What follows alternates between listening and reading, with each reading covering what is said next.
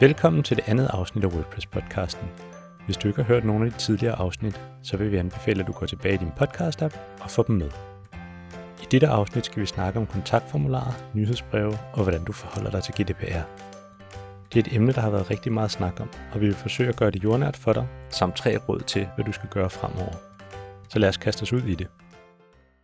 En af de ting, som mange hjemmesider har, det er kontaktformularer. Det er faktisk næsten noget, alle har der er få, der efterhånden kun har deres e-mail stående. Og øh, hvad ser du som værende det vigtigste i forhold til kontaktformularer?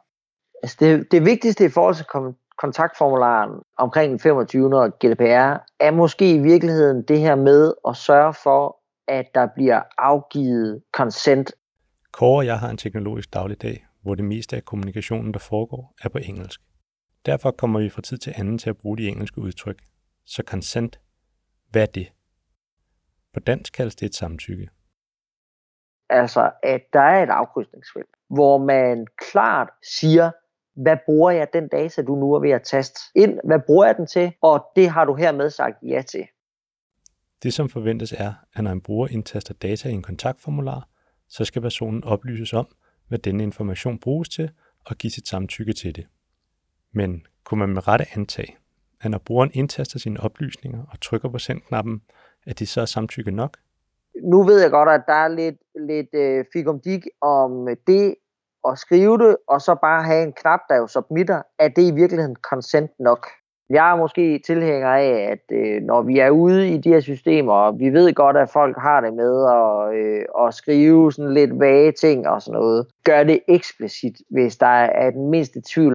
Altså sørg for, at folk forstår, at hvis man taster data ind her, så er det fordi, vi bruger det efterfølgende til at kontakte dig. Vi bruger det til at lave opkrævninger. Vi bruger det til at stille dig på en venteliste. Hvis det er sådan nogle vilde systemer, så sørg for, at der også er en checkbox. Hvis det er bare en kontaktformular, og det vildelig bare er, at der ryger en mail af afsted til en intern e-mailadresse, så skriv, at dataen ryger til en intern e-mailadresse, og at det i øvrigt ikke bliver opsamlet i en database. Og det godkender du, når du trykker her. Ja, og, øh, og lige, præcis, øh, lige præcis det tror jeg også er rigtig vigtigt. Altså som minimum, så fortæl folk, at når de anvender kontaktformularen, så siger de ja til, at deres persondata faktisk bliver behandlet. Fordi det gør den jo uundgåeligt ved, at de indtaster som minimum deres e-mailadresse, og så skriver de en besked. Og det betyder jo lige pludselig, så har jeg noget data. Jeg ved jo ikke, hvad der bliver skrevet i beskeden, men der er i hvert fald noget data. Og det betyder, at jeg som virksomhed, eller du som virksomhed, skal sige, vi behandler faktisk dine persondata, og det skal du lige være klar over ved at sætte kryds i den her og sige, sige ja til vores privatlivspolitik. Det giver mening at have den her fulde beskrivelse øh, af alt det data i en hjemmeside på et eller andet tidspunkt, når man bruger den, kan finde på at samle op og i øvrigt behandle. Simpelthen, at man, øh, lidt som du kalder det, en, en privatlivspolitik, men man henviser til sådan en side, og det kunne jo i virkeligheden godt være den side, altså en privatlivspolitik, siger, det her, det er data, vi samler op. Hvis du bruger formularer på vores site, så samler vi det og det og det op. Hvis du er kunde og har lavet et køb på vores site, så samler vi det og det og det op. Altså sådan, at man øh, også for folk, der bare kontakter en med via en kontaktformular, i virkeligheden siger, at vi stiller den her viden til rådighed inden du er kunde, fordi vi vil gerne være så transparente som muligt. Men du skal stadigvæk sørge for, at når man kommer til det enkelte submit, altså den enkelte knap, når jeg trykker køb, eller når jeg trykker send kontaktformular, så skal der stå specifikt, hvad bliver det her data brugt til. Øh, så, så jeg synes godt, man kan have begge dele, altså have den fulde beskrivelse af alt data, man bruger, men også have en, som, øh, altså de steder, hvor man rent faktisk opsamler data, skriv lige, tre linjer om, hvad det er, vi, vi samler data op om. Det er jeg fuldstændig enig med dig i, at jeg tror, det handler om, at man som website-ejer og virksomhedsejer sætter sig ned og tænker over, hvad er det for en type virksomhed, jeg har, hvad er det for en type henvendelse, jeg får. Særligt hvis det nu er kontaktformularer, fordi i tilfælde af kontaktformularer, og lad os bare tage den helt skrabede version af en kontaktformular, som er et navn, en e-mail og en besked. I det tilfælde, der er navn og e-mail, det er ganske harmløse informationer. Det er almindelig persondata. Og så kommer vi alligevel til det her tekstfelt, hvor folk de kan skrive ting i. Og hvis jeg nu sælger blomster, så er det måske ikke så stort et problem, at folk de skriver henvendelser omkring, hvad for en buket de gerne vil bestille til deres kone. Men hvis nu jeg er terapeut, eller jeg sælger sexlegetøj, eller jeg er et politisk orienteret website, så begynder jeg lige pludselig at knytte noget fritekst, som er brugeren selv, der indtaster. Jeg har ikke nogen kontrol over, hvad brugeren indtaster. De kunne stille mange spørgsmål eller stille mange holdninger til rådighed. Og det bliver lige pludselig knyttet op på en person og deres e-mail. Og så, øh, så kan jeg som ejer af det site lige pludselig have nogle meget sensitive informationer liggende på noget, som bare er en kontaktformular. Og derfor tror jeg, det er virkelig vigtigt, at man tager, tager, tager konteksten ind og siger, hvad er det, vi typisk bliver øh, for henvendelser om, hvad opbevarer vi, og kunne, kunne der være noget sensitivt i de her, i de her oplysninger? Man vil sige, i, i, uh, i øh, WordPress Core, faktisk, det, vi har haft den samme diskussion øh, i forhold til kommentarfeltet. Øh, fordi det, der kan man sige, jamen øh, navn og e-mail er to felter, som er personligt henførbare. Og så har diskussionen været, jamen selve fritekstfeltet, er det et, vi skal sende med ud i den her Øh, kan man sige, øh, dataeksport. Dataeksport. Her blev det en smule indforstået. Årsagen til, at Kåre snakker om dataeksport og WordPress er, at i forbindelse med de GDPR-værktøjer, vi snakkede om i det første afsnit af WordPress-podcasten, er der også blevet lavet værktøjer i forhold til den del af GDPR, som foreskriver, at brugeren har retten til at få deres data udleveret. Det betyder, at hvis en bruger kontakter dig og beder om at få sine data udleveret, så har WordPress nu muligheden for dette. Altså, jeg vil gerne have mine data. Jamen, du kan få din person, du kan få dit navn og en e-mail, men skal du også have den kommentar, der er skrevet? Og det skal du jo rent faktisk, fordi det er, det er konteksten for navnet og e-mailen. I den kommentar kan der jo netop også stå noget, som er, er sensitivt. Og det samme er jo så et spørgsmål, man skal gøre sig selv, når man så siger, jamen når en bruger så kommer og siger, jeg vil have slettet mine data, jamen jeg kan godt slette dit navn og din e-mail, det vil WordPress så gøre i forhold til, en, det vil lave en anonymisering. Den vil ikke slette det, den vil anonymisere det. Men kommentarfeltet, jamen skal den anonymisere det automatisk? Nej, det skal den nok ikke. Skal den slette det? Nej, det kan også være, at den ikke skal det. Det kommer an på den enkelte installation og hvordan det i øvrigt bliver brugt på sitet. Men det den nok skal, den skal tvinge i virkeligheden øh, website-ejeren til at gå ind og lave en manuel vurdering, altså en omskrivning af det kommentarfelt. Sige, men her er der en bruger, hvis navn og e-mail vi har anonymiseret for dig, fordi det har brugeren bedt om. Her er der en kommentar. Den skal du vurdere, hvad der skal ske med den. Må den stadigvæk stå der? Det må den ikke, hvis der står Ole fra Lemvi.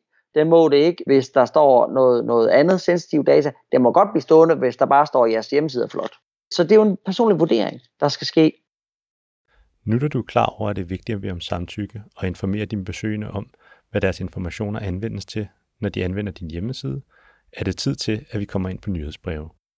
Nyhedsbreve er et af de steder, hvor både Kåre og jeg har oplevet mange, der har været forvirret over, hvad de skal gøre i forhold til GDPR. For hvad må du egentlig, nu da persondataforordningen er trådt i kraft? En af de ting, som er virkelig relevant, det er også netop det her med at fortælle, hvad bruger du min data til, og du kun må opbevare den, så længe at der er et formål med den. Og det er en ting, som jeg har, har bemærket, der først nu er begyndt at gå op for mange, der for eksempel har nyhedsbreve. Hvis jeg for eksempel har, jeg har en pdf, som jeg tilbyder dig som en lead magnet, og så siger jeg, du skriver din mailadresse her, så får du den her pdf med 10 gode tricks til WordPress. Og når du får de her 10 gode tricks, så må jeg faktisk ikke længere holde dig i mit nyhedsbrevsystem. Lige så snart du har modtaget den her pdf, så skal jeg i princippet slette dig fra mit nyhedsbrevsystem. Men mindre, at jeg eksplicit, når du skriver dig op, fortæller dig, du får den her pdf, og jeg har tænkt mig at bruge mailadressen fremadrettet for at markedsføre mine produkter og ydelser og tjenester over for dig.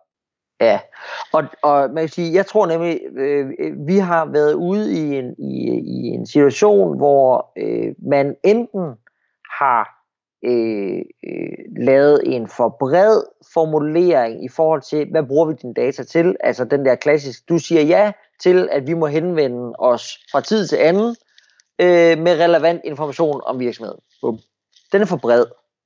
Hvad for noget relevant information i hvilke situationer? Hvornår, hvor ofte, bla bla bla. Det glemmer man at skrive. Det er den ene del af dem. Det er de der kæmpe masse øh, systemer, hvor, hvor der bare ligger masser af mails, og man får en masse information, man er ligeglad med. Og så er der den anden del, som du netop øh, nævner, hvor man helt glemmer øh, øh, at, at åbne op for, at jeg bruger jo den her PDF-bait til, at jeg også må henvende mig til noget, øh, for noget andet. som man, man skriver, som du siger der, øh, øh, signed up, så får du den her PDF. Så, så øh, jeg tror, vi har de her to situationer, øh, hvor, hvor vi bliver nødt til at få spurgt alle brugere igen, eller alle, der har signet op på et nyhedsbrev, hvad de egentlig øh, helt specifikt gerne vil øh, have fremover. Og ja, det betyder jo for begge de der typer lister, at øh, du bliver øh, skåret i, i listestørrelse. Altså hvis du er en virksomhed, og du lever af e-mail marketing, du kommer til at se nogle e-mail lister, der bliver skåret gevaldigt. Ja, en og alene på det fakta, at der er mange folk, som de kigger på mailen, og så tænker de, ah, endnu en GDPR-mail, eller de tænker, er det her vigtigt for mig? Øh, nå, det var det ikke. Og så sletter de bare mailen uden nogensinde og læse den, eller klikke på knappen, og rent faktisk opdatere deres indstilling. Ja, rådet er jo, kom i gang nu. Lad være med at være bange for at, at henvende dig til, øh, til dine brugere, altså til dem, du allerede har på listen. Indgå nu i en åben dialog. Heller miste en bruger, fordi han aktivt siger nej tak fremadrettet, end at miste en, fordi han bare aldrig svarer igen. Så kom øh, ind i åben dialog, henvend dig, fortæl, hvad du har øh, opsamlet før, hvorfor de står på listen nu, giv dem nogle valg. Jeg vil sige, hvis, hvis jeg giver en bruger et valg mellem tre ting, så vælger han mellem de tre ting. Hvis jeg kun giver ham et valg, der er læs med mail eller slet den, men hvis han sletter den, og så dermed ikke fik et, et aktivt valg, så har jeg mistet chancen for faktisk at beholde ham på en, af, en anden relevant liste, jeg kunne e-mail på. Øh, så, så så i dialog, i dialog, i dialog. Det, det, det er vel rådet.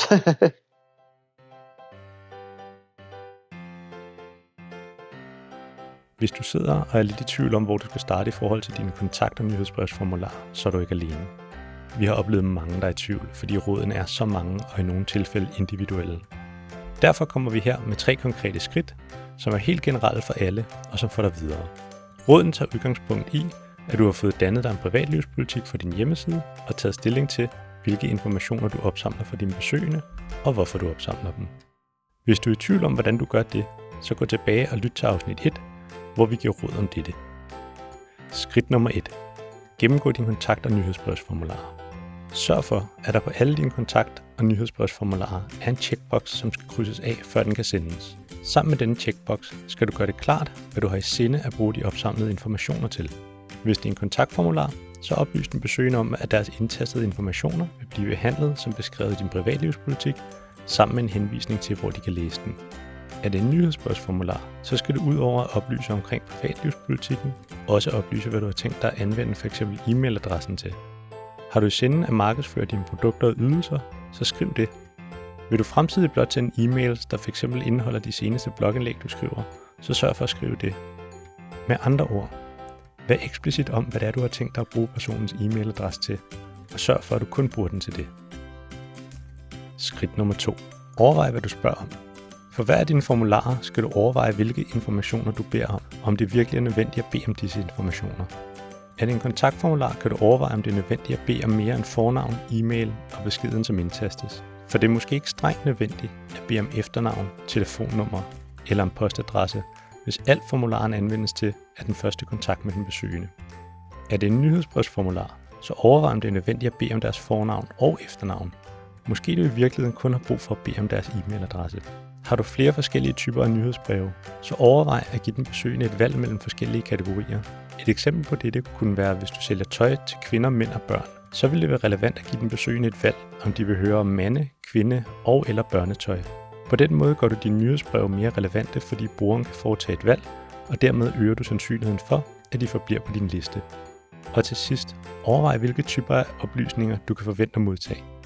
Er du terapeut, coach, psykolog, eller har du et fag, hvor dine besøgende kunne forventes at skrive om følsomme emner, så sørg for, at du har taget stilling til, hvad du gør med disse, samt beskrevet det i din privatlivspolitik. Skridt nummer 3. Få opdateret dine nyhedsbrevslister. Har du en eksisterende nyhedsbrevsliste, så tag kontakt til dem, som er på listen, og informer dem om, at de skal sige ja tak til fremtidige nyhedsbreve. Anvender du MailChimp, så har de gjort det enklere for dig. MailChimp har lavet en guide til, hvordan du kan indsamle samtykke. Du kan finde den ved at søge efter MailChimp GDPR Consent, så dukker den op i søgeresultaterne som Collect Consent with GDPR Forms. Anvender du det andet nyhedsbrevssystem, har de med al sandsynlighed en lignende guide. Så tag kontakt til udbyderen og spørg dem om sådan en. Og når du sidder med din nyhedsbrevsliste, så overvej som i skridt 2, om du kan kategorisere dem. På den måde kan du udsende nyhedsbreve, der er relevante for modtageren og dermed har højere sandsynlighed for at blive læst. Vi håber, at dette afsnit har gjort dig lidt klogere på, hvad du skal gøre i forhold til din hjemmeside, når det kommer til kontakt- og nyhedsbrevsformularer. Lyt med næste gang, hvor vi vil snakke om, hvad WordCamps er, og hvordan du kan blive en del af WordPress-communityet.